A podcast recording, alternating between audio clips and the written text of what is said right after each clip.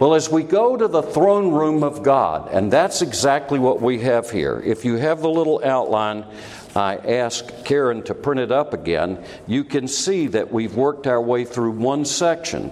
We now come to the seven seals, chapters 4 through 7, and they're pretty easily divided. God's throne, the conquering lamb, and the seals being opened. Now, if we continue reading where we left off in Revelation 4, in the center of the throne, uh, and in the center around the throne were four living creatures, and they were covered with eyes in front and in back. That's where we left off. That's verse 6. Think about those four living creatures with me for a moment. And I want you to look with me at several passages of Scripture. First, we want to go to Isaiah chapter 6. Isaiah chapter 6. There are two kinds of creatures near the throne of God in heaven. In Isaiah chapter 6, begin reading there on page 1068. In the year that King Uzziah died, I saw the Lord sitting, seated on a throne, high and lifted up, and the train of his robe filled the temple. Above him were seraphs, each with six wings. With two wings they covered their faces, with two they covered their feet, and with two they were flying. And they were calling to one another. Holy, holy, holy is the Lord Almighty. The whole earth is full of His glory. Notice, at the sound of their voices, the doorpost and threshold shook, and the temple was filled with smoke. And what's Isaiah's reaction to this? It's universally the reaction of honest humans when they encounter God in His majesty. And what is it? Woe to me, I'm, a, I'm ruined. I'm a man of unclean lips, and I live among a people of unclean lips, and my eyes have seen the King, the Lord Almighty. Now, these are seraphs, and the seraphs are not the same as the cherubs. They're cherubs and they're seraphs, and they're probably many other creatures. Uh, I was thinking, all creatures, great and small. Let's see, that's that nice British film uh, series. Um, all things wise and wonderful, all creatures great and small. Think about it. These are created by God. The word that's translated seraph is exactly the same Hebrew word to describe the fiery snakes that bit the Israelites in the wilderness because the word seraph refers to a burning one, a burning one. Those fiery serpents in the wilderness that bit the children of Israel. And so God's throne has at least two very strange creatures around it the seraphs the seraphs have six wings, but notice they sing the same thing that we sing sung in heaven, and that is in verse eight. Of, you don't need to turn back to Revelation uh, four eight, but they day and night they never stop saying, "Holy, holy, holy is the Lord God Almighty, who was and is and is to come." So that's taken from Isaiah six, the seraphs. The seraphs are distinct from the cherubs. Now let's look at another passage of Scripture. Let's turn right and go over to Ezekiel chapter 1. Ezekiel chapter 1. And we look at this, page 1286. I looked and I saw a, world, a windstorm coming out of the north. So if this is north, then Ezekiel is in the south, and he's looking north and he's seeing this whirlwind, this great storm coming out of the north. And this is an important thing to get in our minds because we're going to see something, I think, fairly interesting as the whole Bible ties together. And what happens is, of course, in Ezekiel, the great enemies of God come out of the north Syria, Assyria, Babylon, Persia, they all come out of the north. And so, what Ezekiel is seeing in his vision is this great storm that precedes all of the things that God shows him in the whole book. Now, look at what we see in verse 4. I looked, Ezekiel 1 4, I saw a, world, a windstorm coming out of the north, an immense cloud with flashing lightning surrounded by brilliant light. The center of the fire looked like glowing metal, and in the fire was what looked like four living creatures. In appearance, their form was that of a man, but each of them had four faces and four wings.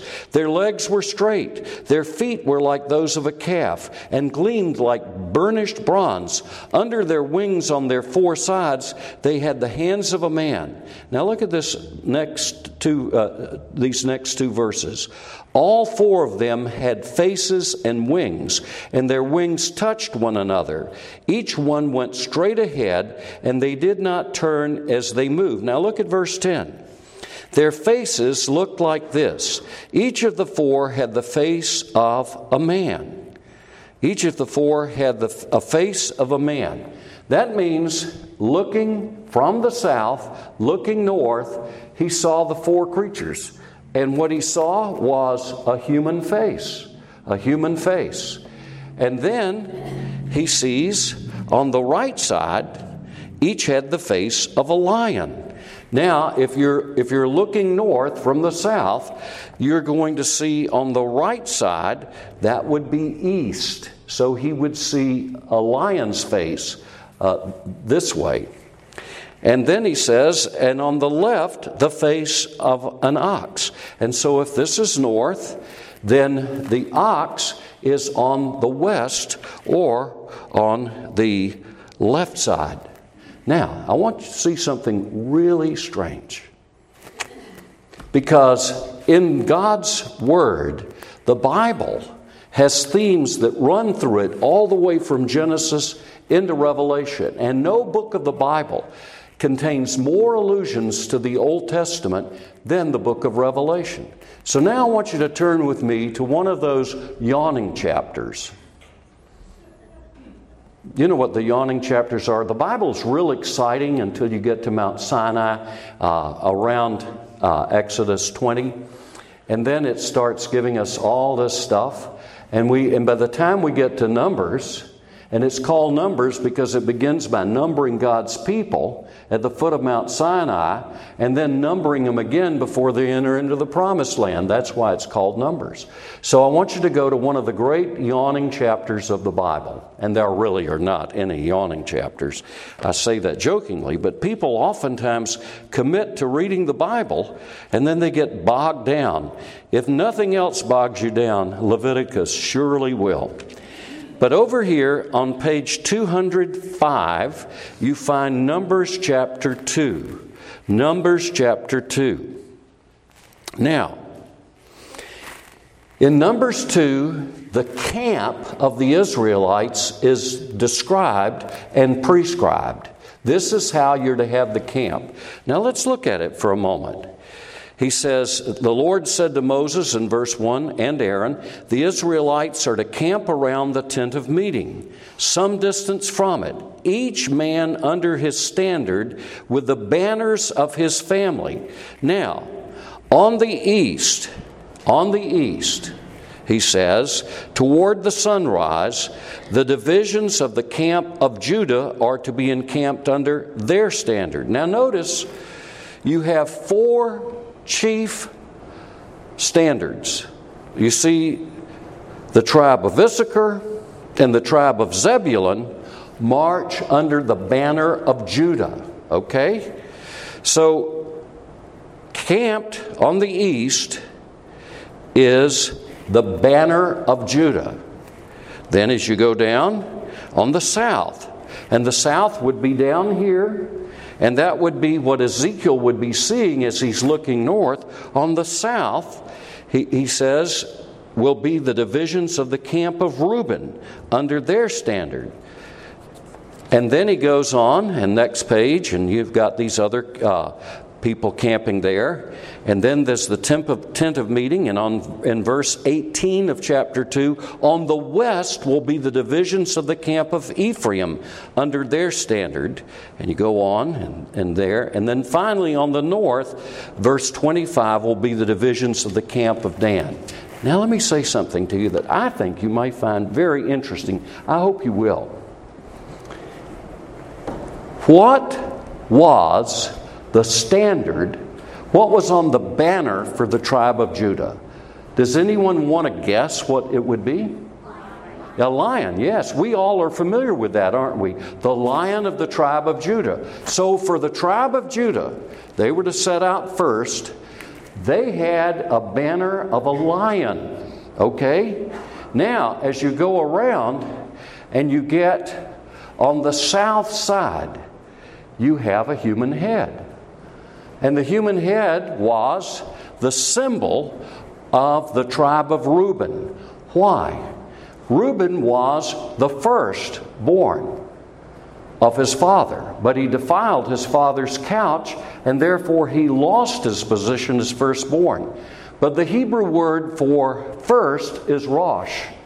It's also the word for head. And so the standard for the tribe of Reuben was a human face or a human head. And then as you travel around, uh, you, you get to the next one, and that is the uh, Ephraim.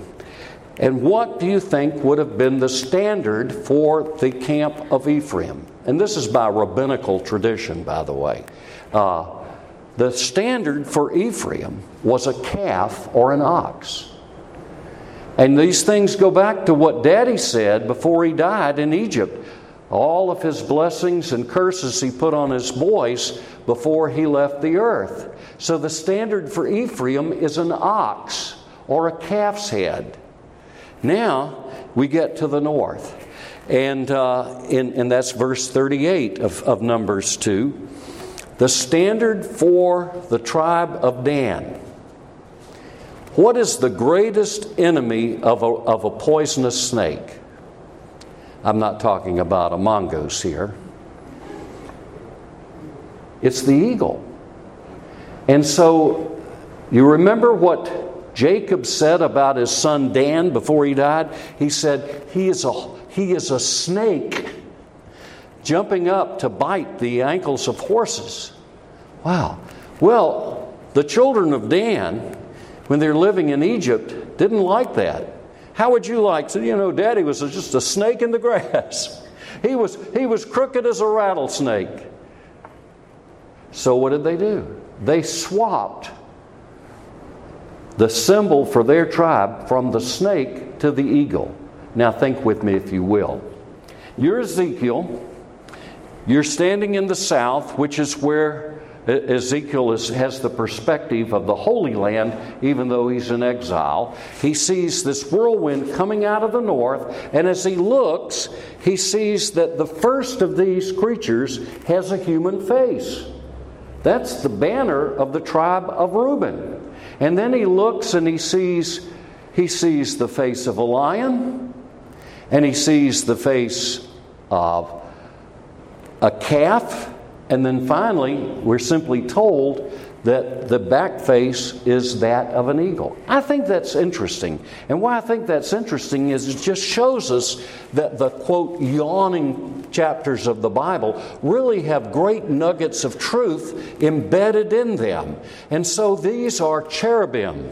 And the cherubim, if we, if we look at them, uh, the cherubim are the peop- are the creatures that bear the throne of God. What's the difference in a cherub and a seraph? A cherub has four wings, a seraph has six.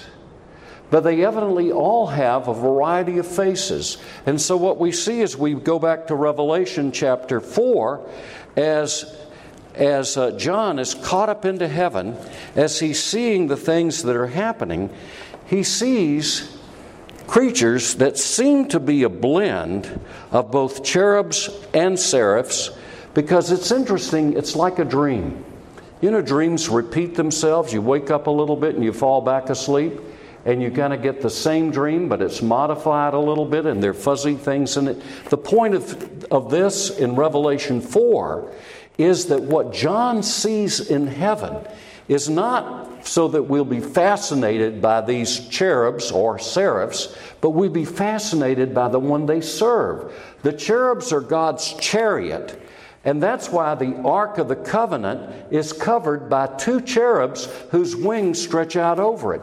They are the chariot of the Lord the cherubs are. But the seraphs seem to be special guardians of the holiness of God. The burning ones, remember the same Hebrew word describes is used to describe the fiery uh, snakes that bit the children of Israel uh, in the wilderness. And so here's what he sees. And he also sees something else. He sees in verse 5, Revelation 4 uh, 5, he says, Before the throne, seven lamps were burning, were blazing. These are the seven spirits of God. Now, does God have seven spirits? And the answer to that is no and yes. And if you go back to the very first chapter, where John has the vision of the Lord Jesus Christ, the Lord Jesus Christ is the one who's speaking him with a voice uh, that is like a trumpet a very loud voice, a loud voice that shakes the earth, is the same Christ who's speaking to John now about future things. And then we're told about the seven spirits of God. Why is the Holy Spirit described as seven spirits? I'm going to tell you exactly why. The Holy Spirit is one person. The Holy Spirit is distinct from the Father and distinct from the Son. Only one person. But if you look at Revelation chapter 1 for a moment, you, dis- you see something very plain. And that's this that in Revelation 1:12 I turned around to see the voice that was speaking to me and when I turned I saw seven golden lampstands and among the lampstands was someone like a son of man. Now, what is the basic truth? Where's the Holy Spirit? Well, the Holy Spirit is in every believer. So, in terms of a manifestation of the one Spirit of God, I'm going to say in a judgment of charity, I see 25 Holy Spirits here today. If you want to think of it, uh, that's probably a poor estimate. But uh, What's the point of Revelation 1? Jesus is in the middle of those seven churches. And Jesus' Holy Spirit is in the middle of, of the church. So, as we pray coming into church with an ancient prayer of the church, uh, calling on the Spirit to come, is the Holy Spirit here this morning in Trinity Presbyterian Church? Is He? Yes, He is here. The Holy Spirit is here. What about First Baptist Church. I don't know First Baptist, but I'm going to give it a judgment of charity and say that the Holy Spirit is there. And I'm going to say the Holy Spirit is in another church, in another church. The point of, of using seven, not only because seven is the number of completion or fullness, but because the whole book is written in that theme of seven. And the point is that the Holy Spirit is present in the church of Ephesus, but he's no less present in the church of Laodicea or the church of Smyrna. You see, the Spirit of God is present in every cluster of God's people. For where two or three are gathered together in my name, said Jesus, there I am in the midst. And notice something else. In the upper room discourse, Jesus tells us through the Holy Spirit, the Father and the Son together dwell in every believer. So, what we're going to say is Is God the Father here? Yes, He is. Is God the Son here? Yes, He is. How are they here? They're here through the Holy Spirit. So, the Holy Spirit is present in Trinity Evangelical Presbyterian Church. And He's also present in every gospel preaching church in Texarkana, Arkansas, and Texas. He's present everywhere. And so the point is, in chapter 1, Jesus is present in the church, in the seven churches of Asia Minor. And he's present by the Holy Spirit. So going back to Revelation chapter 4 for a minute. In Revelation chapter 4, we're in a totally new thing. Up to this point, Revelation has been focused on the things that were going on during the lifetime of the Apostle John as he's exiled on the Isle of Patmos. But something new happens in chapter 4. He is caught up to heaven. Now, is this a picture of the church being taken off the earth? I'm not sure. I don't think so, but it is this Revelation 4 is the beginning of the prophetic element of the book of Revelation. And notice what he says there. And he says in verse 1 of chapter 4, page 1917 After this I looked, and there before me was a door standing open in heaven, and the voice I had first heard speaking to me, like a trumpet, said, Come up here, and I will show you what must take place after this. And so the Apostle John is caught up into heaven by the power of the Holy Spirit. Think about it when you and I worship, the Holy Spirit catches us up and seats us in heavenly places in Christ. But notice something that's very striking here. Come up here, I will show you what must take place after this. Have you ever thought about the musts? the must, what is necessary, what has to happen after this. John is given a revelation of the future beginning in chapter 4. And as he's given a revelation about the future, he's told that these things must take place. They have to take place. They're going to take place. And as you and I live in a world of chaos, of confusion, of false information constantly being regurgitated out in a variety of ways, in a variety of places, photographs doctored to make things look worse than they are, all kinds of stuff. I mean, honestly, I can say, I haven't a clue what's really going on in this world. That's why I don't watch television news. I like to read news from different newspapers in different parts of the world. I get a little better perspective. But even with all of that, it's just confusion and nonsense. Who's in charge? Who's pulling Joe Biden's strings? I don't know.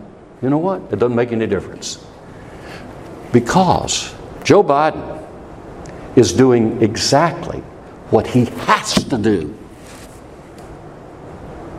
Who's pulling his strings? I don't know. I don't know. Somebody's pulling them. But you know what? Somebody's pulling your strings too. And somebody's pulling my strings too. But you know what's really important to remember?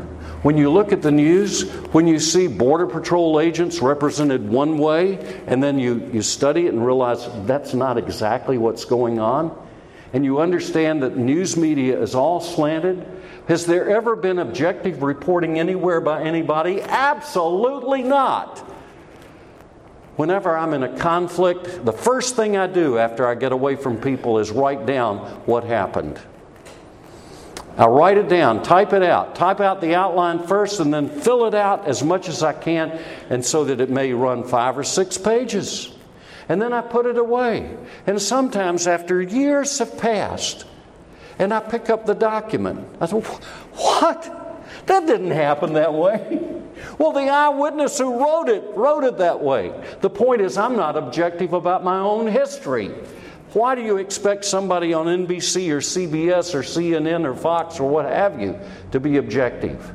There's no objectivity among human beings because part of the effect of the fall is our intellectual ability was contaminated by sin. But where is a book that we can look to to tell us the truth? You want me to tell you what's going on, on in planet Earth right now in the White House and who's really pulling the strings? Well, who's ultimately pulling the strings is none other than Almighty God. That's the picture that we get in the first part of chapter 4. God is on his throne, and he is revealing to John the Apostle the things that must take place. Is this world going to go through suffering? Oh, yes. Is this world going to see revival? I believe so, yes. And is Christ going to return? Well, absolutely. There are things that must take place. Things that must take place. I believe that the book of Romans teaches pretty strongly that the Jewish people in mass will be converted to Christ. And I'll wait for that. That means revival. I also believe that the Bible teaches great persecution awaits God's people. The point is to a suffering people in Asia Minor, the Lord Jesus Christ is revealing to them, taking them into the very throne room of Almighty God, and He's revealing to, God, to God's servant, the Apostle John, so he'll write it down. The things that must take place. Now, for the world, the must things aren't good things. But for believers, the must things are good things. So if you have to go through suffering, and every single person in this room has gone through suffering without exception, because Bennett's not in here. But he'd probably say, Oh, Mr. Bob, I've gone through plenty of suffering. You don't know what it's like when I get in trouble. But no, we all have gone through trouble. And, and you know, this is what I have to say to you as your pastor it ain't over. You're going to go through more suffering. You're going to go through more trials. You're going to go through more temptations. The government that we see in this country, unless God sends revival, it's going to get worse. And persecution is coming. What's our comfort in that? It must take place. It must. Why? Because the muster, if you want to put it that way, bad grammar, the muster is whom? Not just our Father, but our elder brother, the Lord Jesus Christ, who loved you so much that he left the glory of heaven to come down to this earth to die in your place. You see, the hand that controls it all with the things that must take place in the future is a sovereign hand. And we'll see more of that, God willing, in two weeks. Because next week, you're going to have an EPC pastor who is a retired Army colonel named Bruce Rux. He'll be preaching for me because I have to install a pastor in South Louisiana. And uh, so I won't be here. But in two weeks, God willing, uh, we will pick this back up with the things that must, they gotta happen. They have to happen. And when God has a have to happen for you and me, you know that it's a loving hand behind it. Let's pray. Lord, comfort us and encourage us in the middle of a world of chaos and confusion, of deception and lies and manipulation of truth. Lord, to remember this your word is absolutely true. And you've promised us in the middle of the things that are happening in this world that more has to happen. But as it's happening, it's happening from our loving Heavenly Father. Comfort and encourage us, we pray, as we think about these wonderful, awesome creatures seraphs, burning ones, and cherubs who are your very chariot Lord, but beyond them, Lord, at Him who is indescribably glorious and magnificent, even you, our Father, through Jesus Christ our Lord. Amen.